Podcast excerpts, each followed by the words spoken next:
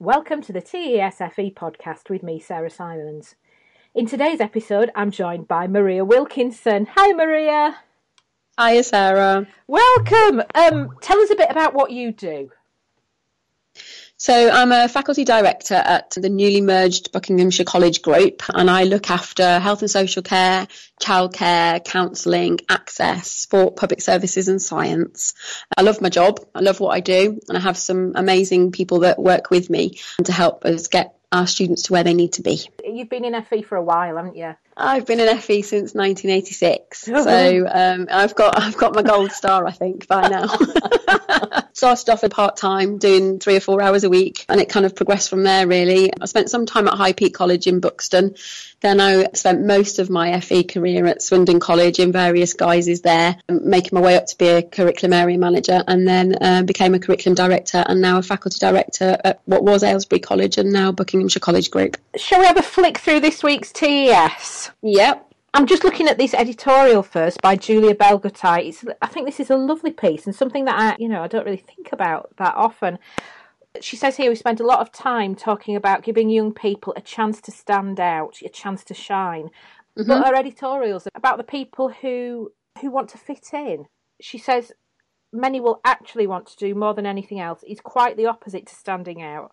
Make sure that your classroom or workshop is one place where they feel safe and can simply be one of them one of the mm-hmm. gang, you know, one of the group. Yep. I think she's spot on there because when you're looking at a, a, classroom full of students, for the most part, there's two or three students who are taking a lot of the airspace, and then there's like the rest of the group are chipping in when they can, or or laughing when the two or three make a joke, and then there's the quieter ones that are kind of kind of sat in the corner. So I think absolutely she's spot on when you look at the majority, just want to kind of fit in with everybody else really that it's that kind of group in the middle that almost get forgotten about sometimes that we have to kind of think about and consider when we're in the classroom sometimes you just get those groups don't you? I think it's quite rare where you get a mm-hmm. group where everybody kind of has their place in the social structure. Yeah, it's very rare. Do you know, I had one years ago, and on paper they should have been a total nightmare. There were level one right. plasterers doing functional skills with me, and there was all sorts going on in the, uh-huh. the group. There was all sorts of different learning difficulties and disabilities. There was behavioural stuff. Some had already um, had a difficult time at college and had to finish for the rest of the year, sort of thing. This should have been a really, really tricky group, and. Yeah.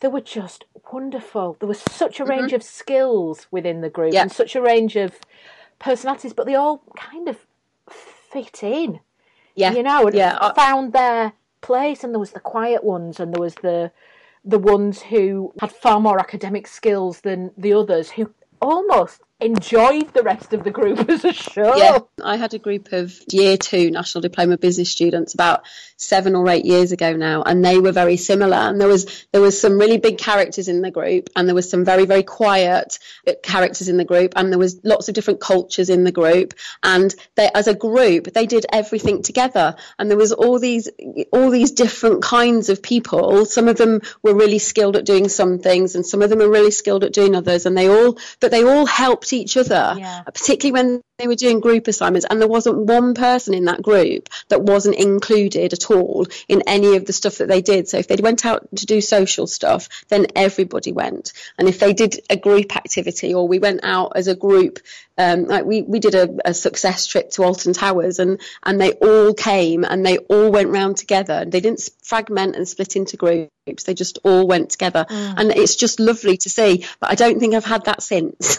Yeah. not in, not to rare, that extent and it's great to see them all helping each other, which is really nice. Yeah, let's crack on with the rest of the TES stuff. The first piece is mm-hmm. again by Julia Belgutay, and the headline is It would be wrong to talk of apocalyptic scenarios, but hmm, industry leaders are warning of a whole host of problems with the government's ambitious plans for T levels, not least the proposal for each qualification to be delivered by a single awarding body. So that's what this piece is about the whole idea of single awarding body. Damian Hinds stuck to his guns over the first qualifications being introduced in 2020, which overruled the Department for Education's most senior civil servant. This is Jonathan Slater, who warned that the timescale was very challenging and highlighted yep. general concerns over the regularity, propriety, value for money, and feasibility of public spending. And I think the fact that it's been put off for a year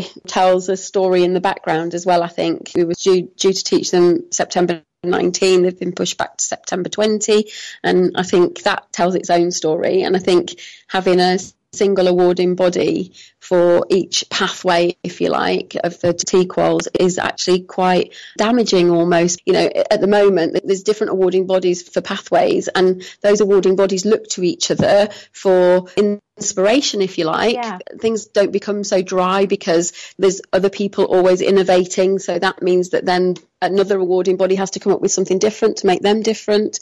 And I just don't know where that's going to come from if we just have one awarding body looking over one pathway.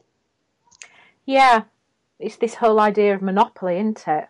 Yes. Yes, um, absolutely. Portsmouth College principal Steve Frampton feels it is in everybody's interest not to have a monopoly situation that leads to mm-hmm. limited mm-hmm. choices for colleges. He says, I think teachers are very sophisticated in making those choices between awarding organisations. They know their students. That's the absolute key to that piece, actually. It's the last paragraph. He's basically saying, you know, you've ta- you're taking the choice away. In my area, in sport, we have three different awarding bodies for different levels because each qualification fits better for that level of student. Yeah. For example, we'd use First for Sport for the football academy that we've got, and we use BTEC for the for the general sports students because because those qualifications fit for those students. And I don't know how we're going to have that choice if we just have one awarding body for sport, for example. I get that there's lots and lots of awarding bodies and lots and lots of qualifications, and maybe streamlining those qualifications mm-hmm. a bit might be yeah. useful in terms of communicating what they are and what the level of that qualification yeah. is to the world outside of education. I get that. Mm-hmm. But there's quite a big difference between streamlining and scrapping it all and let's yeah. have one. It absolutely needs consolidating. There's no no two ways about it. There's qualifications that probably shouldn't be there, but this is a proper situation of throwing the baby out with the bathwater. It just would seem that anybody in education, such as Steve Frampton at Portsmouth College, would you know not suggest that we have one awarding body for pathways. Reading this as well it seems that there's potential legal battles mm-hmm. ahead. The federation of awarding bodies which is the trade association for professional and technical awarding organisations has more than 140 members Tom Bewick, who's their chief executive, fears that the procurement process was fundamentally flawed. He says there are concerns that the government is using the procurement process to destabilise and undermine the market, but they are assuring me that is not what the intention is. It would be wrong to talk about the apocalyptic scenarios, but we have got a lot of work to do to ensure that integrity and commerciality is not undermined. The Institute for Apprenticeships is also looking at, you know, whether legal battle might be needed. But he's used the word integrity. If you've got one awarding body that's overseeing the whole of a strand of vocational pathway, how do you measure that integrity? There isn't anybody else that's kind of coming in and saying, actually, we would do it this way. And it's suggested in here that, that potentially we could look at having more than one awarding body working in collaboration to, to run a pathway, yeah. even that's going to be an awful lot better than having just one awarding body overseeing it. Yeah, the consortia of awarding bodies. A spokesperson for Pearson says it has raised concerns about plans for awarding organisations bidding for an exclusive licence which we do not believe to be in the best interest of learners. The proposal represents a fundamental shift in the model for delivery which may result in inherent risks and potential unintended adverse consequences, including a lack of resilience with a significant reliance on the bid winner the loss of innovation and expertise, and a lack of choice for providers. The next piece is still about T levels and is by yep. Tom Bewick, who's Chief Executive yep. of the Federation of Awarding Bodies. And the headline is T levels must be a fresh start, not a false dawn. And he's mm-hmm. talked about the history of England's technical education and how things have gone a bit what's it's up along the way. He says England has unfortunately become a graveyard of laudable intentions and a series of false dawns for technical education. The stark reality is we only get one shot per generation to introduce the scale of transformation required. So he said there's a 500 million a year will be made available eventually. But given our yep. poor rankings for the standard of technical level skills, we're in the lower quartile of the 35 OECD countries. Per pupil funding for vocational education will need to increase significantly over the lifetime of this Parliament and the next. We're poorly funded as it is, and a lot of colleges became very, very efficient in the running of their organisation and then were hit with the study program where they had to deliver 540 hours within the same framework yeah. that they'd already built. They were so efficient that they couldn't then add teaching hours on because they couldn't afford to. And now we've got the TQuals coming in and it's looking like it's going to be almost double the, the quantity of hours that's needed to get a qualification. So it's how that is going to be funded. 500 million pounds sounds like a lot of money a year, but really when you consider how many colleges there are in the country and other providers that are potentially going to offer the T levels, it's going to be very little per student. I don't think it's going to be sufficient. Well, it won't be sufficient for what, what we need to do. Then you've got with the T levels, the work placement element of it, as Tom said in his in his piece a bit further on, is going to be a nightmare to fulfil because there's no incentives from the government for employers to be involved in T levels. So how do we get those high quality placements. It's work placements. It's not experience. It's actual placements. Yeah. A minimum of 45 days a year for those students without getting employers on board. And how do we get employers on board without having some funding to do that? Tom Bewick says civil servants pay attention need to pay attention to three key issues. First one mm-hmm. is the reality that no single body has all the expertise to deliver a successful T level and he mm-hmm. discusses that. The second one is that there's a challenge of persuading parents and students to see T levels yep. as the gold standard on a par with A levels. He talks about winning hearts and minds uh, via a national major marketing and communications campaign and it needs to commence immediately. If you look at, at, staying with the A levels and the comparison with the T levels, then you've also got that, well, there's, there isn't one single awarding body for A levels. So why are we going down yeah. one single awarding body for, for the vocational route when actually for vocational routes you probably need a wider scope of awarding bodies with more expertise in because it's employer led. The third one, as, as we've just talked about, is the availability of quality work placements for the duration required is going to be a Herculean challenge. Yeah, because he goes on to say it's rare for more than a third of firms to get involved, even in world class systems. Yeah. So even in like the German technical education system, it's very rare for more than a third of local employers to get involved in work placements. You've got to think about the employers that are involved in England, and it's even less than a third. I'm not feeling as optimistic as I should. well, let's hope something happens, something magical happens well, fingers to, crossed. for all this to work out, and we have, you know, we have this system that we're all dreaming of. Yeah. Fingers yeah. crossed, somebody decides to listen in the not too distant future. Yeah, that'd be lovely. Right, let's yeah. let's move on to this uh, next one, which is me going on about taking an exam. it was my final exam in my English literature course. Okay. Um, that I've been doing at Open University, and it was my end of year two exams. I've done six assignments, and this was the final exam. So it was a three hour exam. There was a whole range of stuff that it could be on. I'd studied like mad. Right. At, at half term, my husband and son were away. And so I thought. I'm not going to leave the house except to take the dogs for a walk. I'm not. I'm going to clear my diary completely and I'm just going to focus on revising. I didn't have a conversation with a real life person for that whole week because I was no. studying so hard because it meant so much to me.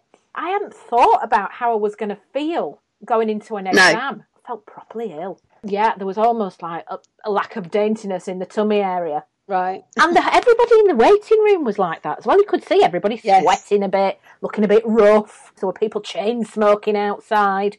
And mm-hmm. I thought, oh, I didn't expect this. I didn't expect to feel like this. This is awful. And it's, yeah. it's an exam that I've I've done the most studying for of any qualification I've ever ever done. I, it should have been yeah. one of those things. You know how you say to students, "This is your time to shine. This is your time yeah. to go in and show them what you know." Yeah. Thought, what on earth have I been saying to students for all these years? It's a load of old rubbish. You know. Does anybody say yeah. it's normal that you might feel a bit weird? You might feel like you want to go to the toilet. You might feel like, you know, you're a bit shaky. We talk so much about resilience and about, like you say, going in the exam room to shine, and it's it'll, it'll be fine. Don't worry, you'll be fine when you get in there. We don't actually say we might feel like this, and this is how to deal with feeling like that. Yeah. I think there's a little bit to be said about how we potentially prepare our students for exams. I think some of them, if, if I look at students at college where they've got to retake their GCSE English and Maths, for some of them you almost see this numbness to exams. Yeah. So they've had so much examined things happen to them from primary school, they almost become numb to it.